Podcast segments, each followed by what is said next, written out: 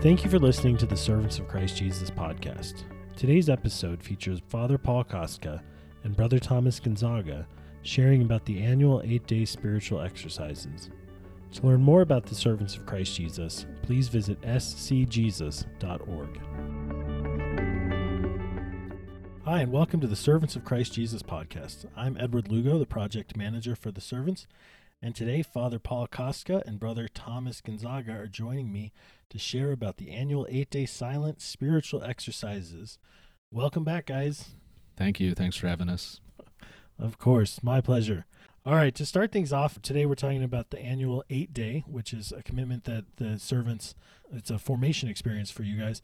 To start off, because for, for some people, this is going to be completely foreign, completely brand new. Uh, and people who are listening, they might not know what an eight day retreat is, they might not know what the exercises are. So, Father Paul, can you just explain what the eight day silent spiritual exercises of St. Ignatius is?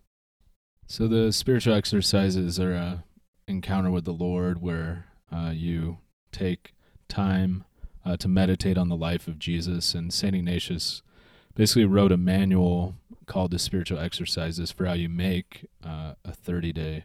Um, we do that as a one time experience um, at the sometime early on in our formation, and then on a regular basis, on an annual basis, we take time to be with the Lord, uh, to contemplate His face, uh, to get to know Him better. And the idea behind it fundamentally is you know, we need to take time away from the busyness of the rest of life uh, to focus exclusively on Jesus. Now, right now, with COVID going on, you know, there's not as much going on, but like the normal rhythm of life, you know, outside of a time of pandemic, like is is pretty busy, pretty nonstop with the different ministry things that we do, and so it's really an opportunity to step aside from all of that and to really renew our own devotion to the Lord. To kind of break open a little bit more of like what an eight day looks like, how do you like how does the encounter with the Lord take place throughout those eight days? So, Brother Thomas, can you kind of speak into that a little bit? Sure. Yeah. So, Father Paul mentioned that Ignatius wrote these spiritual exercises, which was originally meant to be a 30 day retreat, but an eight day is a condensed version of that. So, the, stu- the structure, though, is the same. Every day there are about four or five hours of prayer um, that you will go through in the day. And the way you do that is by praying in a method called Ignatian contemplation.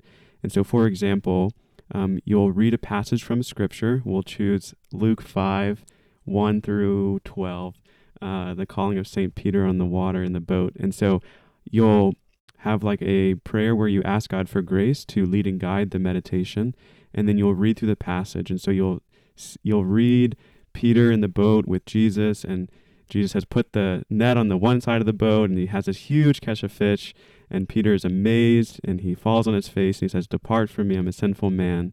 Um, and Jesus says, "Don't be afraid. Now you're going to be catching men."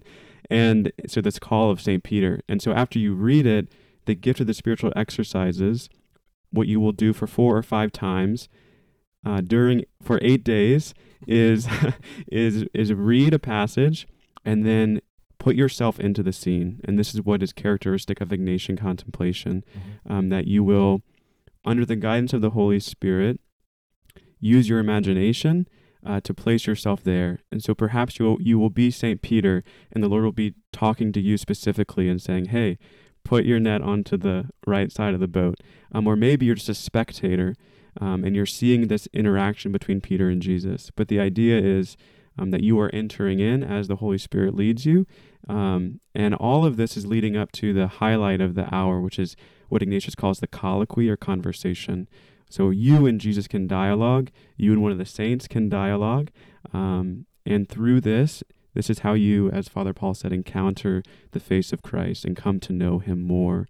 Um, and so that's what the structure. I hope that answered your question. Yeah, yeah, it makes sense. And so it's it's kind of like I mean, we obviously weren't present at the Gospels, and so in order to encounter the reality of what's happening in the Gospel, you know, you can read the dialog mm-hmm. but but in a certain sense, and I don't want to say it's exactly like this, but it's in a certain sense, it's like it's like taking a history book and turning it into a movie yes so that you can kind of like encounter it you know in a more profound way I mean, obviously on, there's Ed. some differences spot there, on. but yeah, yeah, yeah. okay, um, just to kind of understand what's going on.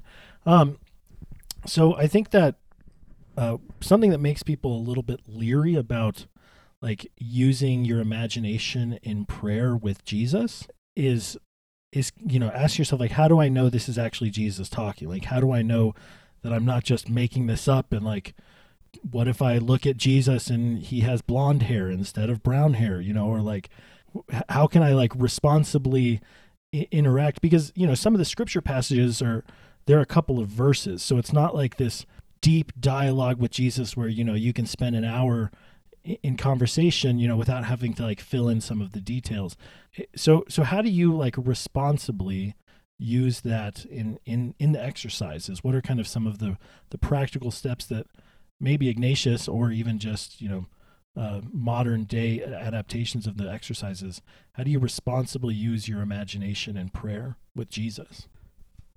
So I think overarching what I would say is that you know, you're in the one of the fundamental things you do at the beginning of any contemplation is it's a preparatory prayer where you offer all of your actions and intentions and operations to the Lord. And basically just saying like everything I think, say and do during this time of prayer I'm offering it to Jesus.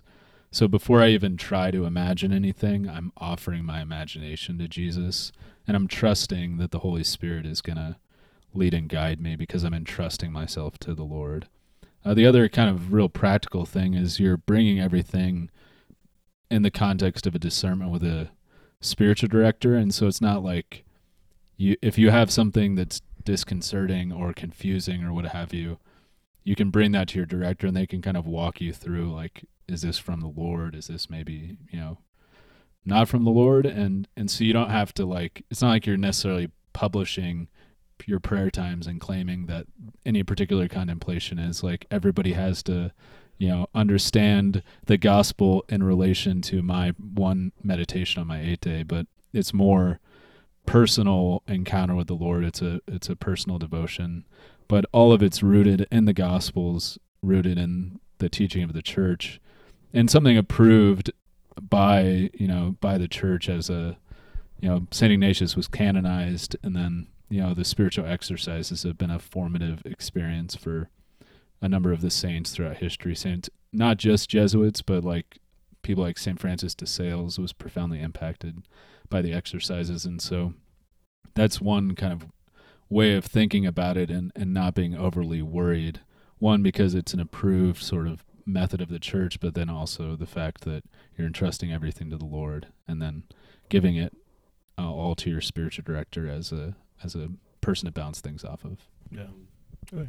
And on a real practical level, like I haven't had like in the eight days that I've made, it's not like I've had a ton of experiences where I went completely off track, you know, in my prayers. So I haven't had it be like a major concern in my Mhm. own prayer times. There's been like times on retreats when I'm just like sitting around or making a meal or something where I have thoughts that kind of, you know, are confusing to me. But within the actual like prayer times, the Mhm. actual times of meditation, I haven't found that there's like a ton of like things that are just Yeah. super confusing. Yeah. So you're basically giving your your will and your imagination to the Lord and then you're you're rooting it in scripture and then you're like filtering it through a director and then you're also like thinking within the mind and the heart of the church. So so you're not it's not like Jesus is like Father Paul, I want you to be a football player, you know, like that's obviously not your vocation right now. Not that you couldn't. Um you know, each servant makes an 8 day annually. I guess you know one of my questions is just how how does that work? Like, where do you guys do this? You know, do you just do a silent retreat in your house? Do you go somewhere? Do you all do it at the same time? Because there's, you know, right now there's six of you. Like, how does that work? And who directs them? So we often will try to coordinate multiple retreats, you know, for multiple servants at the same time, but it doesn't necessarily always work out exactly that way. Um, and so sometimes we're making an eight day together, a portion of us, uh, but sometimes we'll just make a retreat on our own. Uh, the three kind of necessary things are are basically a time set aside, a place to make it, and then a person to direct it. And so where it is when it is and who's directing it is is the things that we try to figure out. Uh, normally, it'll be somebody who has directed the exercises a number of times that will ask. Sometimes it's internally, so Father John will often direct people making the eight day, but uh, sometimes you know it's somebody outside. So most recently, the two most recent directors I've had, one was Carol Brown at the Sioux Spiritual Center, which I highly recommend if anybody ever needs to make an and the servants aren't able to uh, host them. You know, Carol's up at the Sioux Spiritual Center in South Dakota is a great, great resource. Um, so I made my retreat up there at that retreat center with Carol as a director, who we had known since our Steubenville years. And then the year before that, I made it made my eight day under the direction of Father John Author, who's a Jesuit out in California and a, a great spiritual director as well.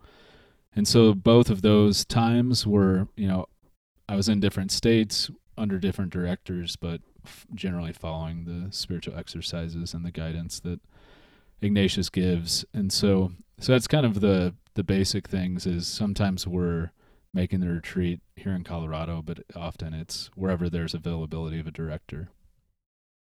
So each retreat, it sounds like for you guys, you have an individual director and then prayer, a, a number of prayer periods. So can you explain just kind of like, like what that looks like? How many holy hours do you do?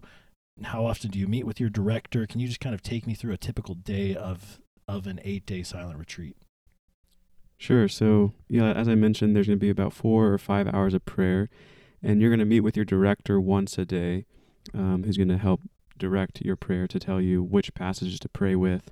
So, a typical day day in the life of an eight day, you might wake up around 5:30, do a holy hour at 6 a.m. from 6 to 7, and then you might have mass like at 7:15, and then at 8 o'clock you might meet with your spiritual director or might you have breakfast first? Yeah, you'll probably have breakfast at eight, and then like at eight thirty, you'll meet with your director from eight thirty to nine thirty. Um, sometimes it goes a little bit longer than an hour, depending on what the Lord's doing. And so then you might have another prayer for so a second hour from ten to eleven, and then typically we try and get some exercise uh, because um, mind, heart, soul, body, it all works together, and so it's very helpful to get some physical exercise. And so that might take you um, I can't remember what time it is, like 11 to noon or 12:30, and then uh, we make what's called a midday examination of conscience, which is uh, the Ignatian examen prayer, where you review um, God's blessings of the day, and then you see how can I live my life more like Jesus going forward. And so that's 15 minutes in the middle of the day. Then you might have another prayer period from two to three. Um, so that's hour three, a break, um, maybe another one from like 4:30 to 5:30 before supper, and then you'll have supper in the evening time. Um, perhaps you have to make it. It depends on the retreat, whether you're by yourself or if you're with a group of people. Um, that depends. Um, you'll fit that into your schedule. And then typically we have what's called a conference in the evening. So the retreat director will give essentially like a sermon or a homily, um, but related to the exercises that is helpful for those who are making the exercises to grow in the uh, Ignatian spirituality or um, understand what's going on in the retreat at that point, and then um, and then you'll go to bed around 9:30 or something. Um, and sometimes you have prayer in the middle of the night, which is also really beautiful. So you might have a meditation from midnight till 1 a.m. and that'd be hour five. So five holy hours in a day. mm-hmm. Isn't that exhausting? I mean, Yes. like, how, how do you and it's awesome.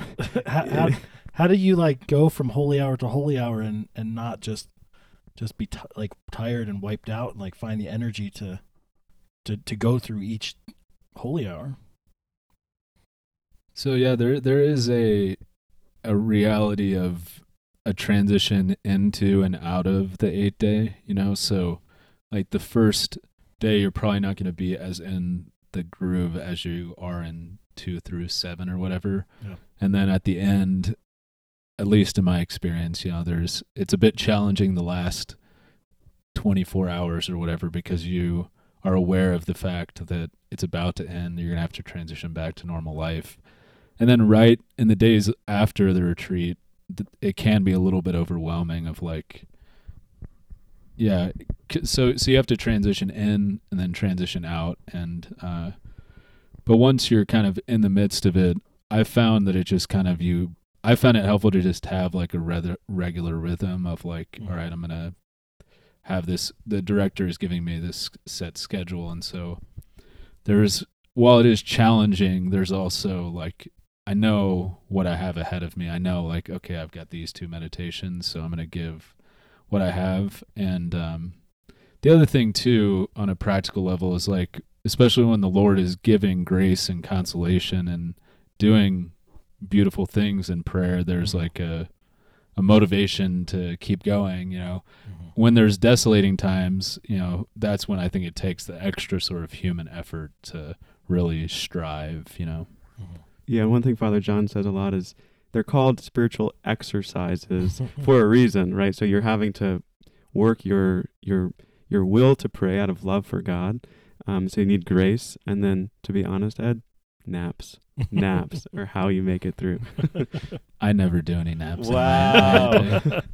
Father Paul's heroic and generous. He's a vet. He's a yeah. He's been doing this a lot longer than you. But but I do get. I mean, I do go out and get exercise. Like there, Yeah. there you you have to do something in addition to like just sitting in Yeah. a room outside of your prayer times. Like it's important to walk around. Yeah. You know, especially if you've got beautiful outdoor stuff that you can can do. There's there's important things to kind of keep your mental Yeah. uh, health in the midst of it. So Um, now, in terms of holy hours and prayer, so we talked a little bit about how you can meditate on the life of Jesus.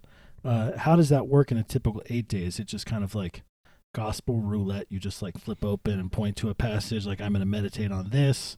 Like, how how does that work? Is there a structure? Is there a method or a rhythm to it? Yeah, so the method is and rhythm is based on the 30 day as a model. In a 30 day, there's four weeks. The meditations on one's sinfulness and on the punishment of sin and of hell. The second week being the life of Jesus, the third week being the passion, and the fourth week being the glorious mysteries of the rosary, basically the, the resurrection of Jesus. In an eight day, your director has to be discerning about are you going to attempt to do like a miniature like 30 day where you're doing two days of each of those four weeks or are you going to do you know the first it, so it can be organized in different ways but for somebody who's made the 30 day you know there's less of like a pressure of like i have to get through a miniature version of of the 30 day itself and so so I've had a number of ret- eight day retreats where I basically did mostly meditations from the first and second week, you know, and then there's been other eight days where I've done like a miniature 30 day where I'm getting two days of each. And so it really varies and, and just kind of depends on what the Lord is doing in your present prayer. Um, and that's part of what the director is doing is you know helping you to see and, and kind of identifying as as your director where is this person at? What do they need in this present time to prepare well for whatever the lord is having them do after? So you know to give you kind of a unique example i made an eight day right before i got ordained. So there's a canonical retreat that's required for anybody getting ordained which is normally five days but we just kind of combined the canonical retreat we had to do with the eight day that we needed to do. And so so there's sometimes, you know, in the life of a servant where there's a unique sort of threshold happening soon and so there might be a particular focus in that eight day. Another eight day that I made that was kind of unique was there was an eight day prior to taking perpetual vows. So I went into that eight day with like an extra attentiveness to I'm trying to discern you know, is the Lord calling me to take perpetual vows? And so on that eight day, which happened, I think in like 2010, 2011, I took vows in 2011, I think. Uh, I'm old and can't remember. Uh, but but on that retreat, the Lord answered my prayer, and like I had a meditation uh, with Jesus where he was on the mountaintop praying, and like Jesus told me, I want you to be a servant forever, and so. I I discerned the thir- on my 30 day that I was called to take initial vows and like you know all of that, but then years later I was making another eight day to kind of do a final confirmation of the Lord's call in my life, you know, to be a servant. So, Yeah. And most, like you had said, most of the eight days you've done incorporate the first week, which is sin and like meditating on sin and hell, and then the second week, which is the life of Jesus up until the point of the passion. Is that right? Yeah. that's correct. Yeah. Yeah, yeah. Okay. So I want to talk a little bit about the silent part of the retreat because what I found is that whenever I talk to people about the eight day silent retreat, the eight days of silence is just terrifying to people. Uh, Brother Thomas, can you just speak into that silent part? I guess first, can you talk to anyone? I mean, can you talk to yourself? But also, you know, just is it hard? You know, is it fruitful? What are the fruits? Things like that. Absolutely. Uh, I love the gift of silence. I'm very uh, on fire for silence because it's so important in order to meet the Lord. And so, yes, it is an eight day of silence, uh, but the silence isn't the goal. The silence isn't um, the end of it. It's actually, silence is the best way by which we can come to know and hear the voice of Jesus. And so it's it's helpful to be in silence. Um, and even more than silence, I think Ignatius would want us to be in solitude, but frequently we're making it with other people, and so silence is the best way to bring about this solitude. Um, you're you're not allowed to talk to anyone on the retreat apart from your director. Um, so that apart from that hour with your director, um, you're not in conversation with people. Um, which can be very daunting and does take some time of transition, like Father Paul was saying. And I remember my first eight day, that was a big scare in, in my head before I started. It was, can I really be silent for eight days? I love to talk. It's it's it's great to visit with people, to laugh. What's going to happen? Um, and while there were challenging times, what I found was that there is a great gift in silence. Um, the the world that we live in is so filled with noise that it's very difficult to begin to hear Jesus in a consistent way. And the silence creates a space in order for the Lord to speak. Um, and it's amazing how clear his words are in silence. It's amazing to me. I remember reading the scriptures uh, in my first eight day, and all the words were just popping off the page because I had created a space for the living word to speak. And so that word, who is the Logos, who is Jesus, wants to speak to us, but there's so much uh, media, there's so much noise that my the phone is going off. There's you know television, there's internet, there's media. It's just so uh, distracting, so invading, and and and and God dwells in silence as Cardinal Sarah says. So if you haven't read The Power of Silence Against the Dictatorship of Noise by Cardinal Sarah, please, please, please read it. It's so beautiful. Um, but he speaks there about that God um, dwells in silence. The Trinity's in silence. The grass grows in silence. Um, the the candle by the tabernacle flickers in silence. And so to enter into that really is to enter into God in a new way. And so, if you've never made a silent retreat, even if it's just for two days, I really encourage you to try that because uh, it's amazing when you turn off all the other noise. What's most important in your soul can come to the surface, and the Lord wants to speak to that. The Lord wants to heal that. The Lord wants to love you there. So, So the silence is for the purpose of of solitude to hear the voice of the Lord, and that includes reduction of noise.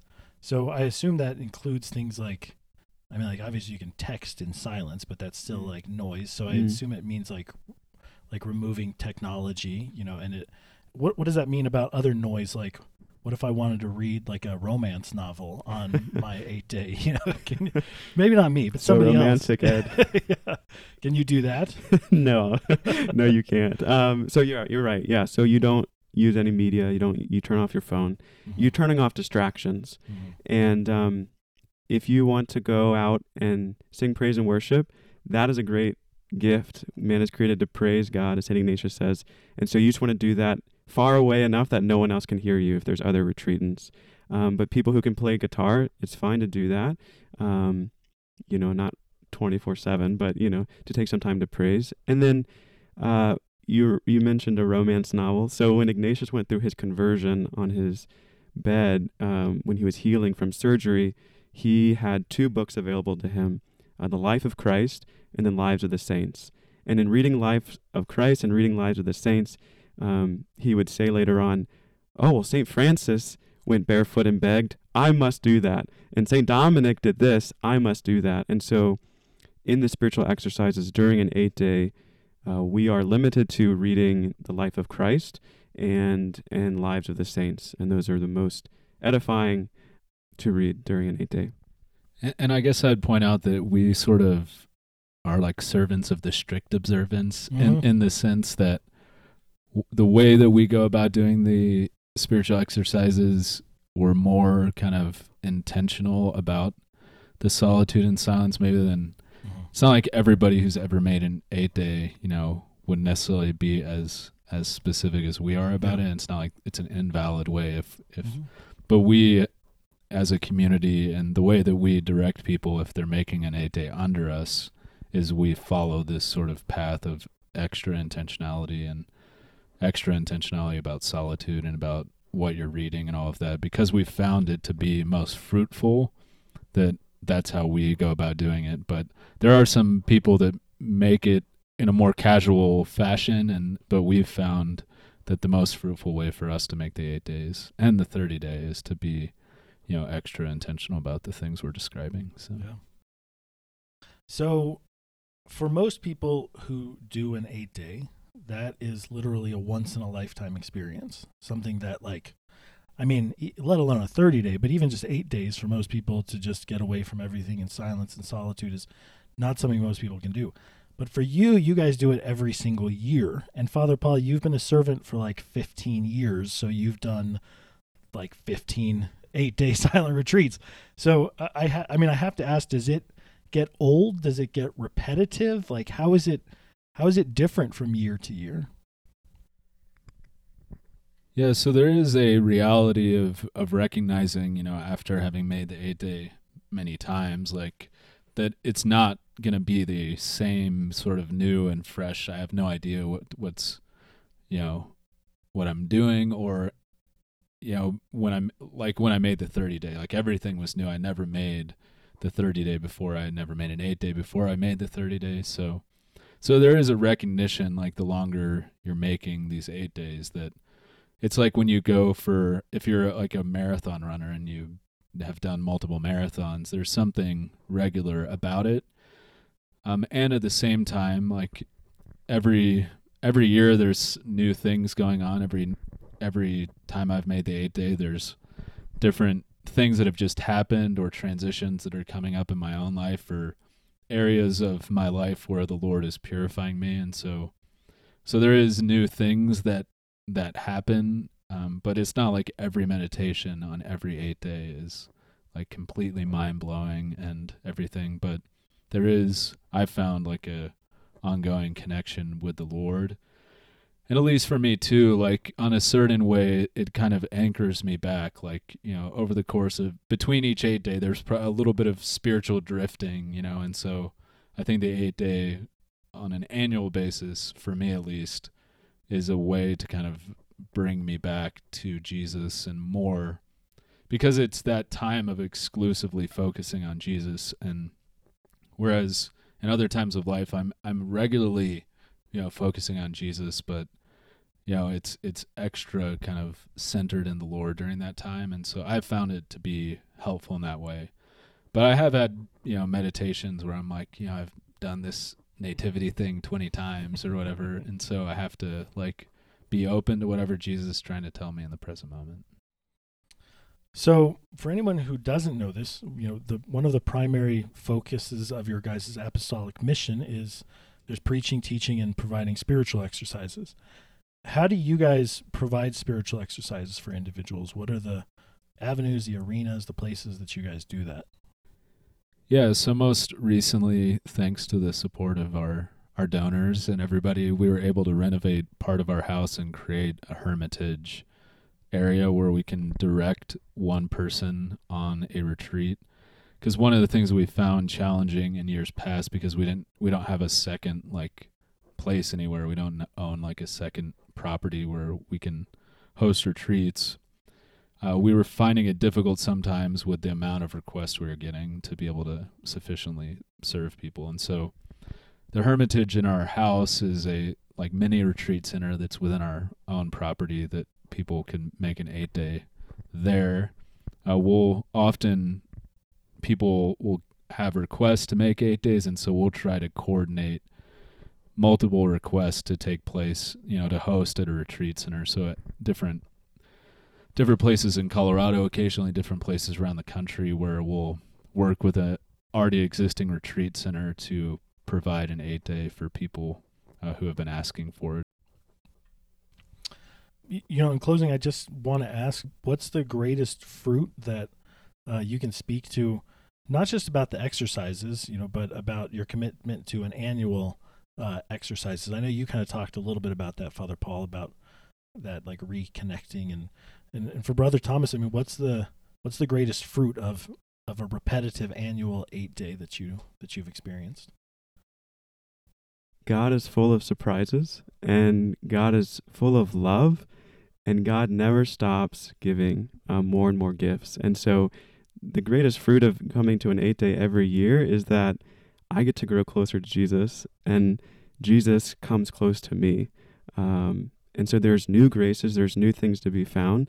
And I love it because you never know when the Lord's going to say something that just blows you away, right? Father Paul wasn't expecting Jesus to say, hey, be a servant forever when you know he's on the mountaintop with him but that that simple moment you know in the quiet where father paul is praying with jesus and the lord calls him to take perpetual vows i mean it's just there there are all kinds of graces now that's like a supernatural grace of like here's your vocation but but there's also simple things too and so um god loves every soul he dwells within every single soul and um he, he wants to speak to you. And the truth is that every single person can hear him, right? This is not just some exclusive thing for a servant. Any, any person who's willing can hear and encounter Jesus. And so the greatest grace of an annual eight day is that you grow closer to Jesus. You know him more, you love him more, and you follow him more. No, I mean I, I would echo what he's saying about just the the Lord can do new and beautiful things and and uh, Saint John of the Cross talks about how G- how the mystery of Jesus and Jesus Himself is like a mind that can be, and there's always like more. There's always more to know about the Lord. There's always more to encounter, um, and and so the Lord is infinite, right? So and I'm finite. So when I encounter the Lord, there's always something new I can learn from from Him and to grow in relationship with Him. Um, so so yeah.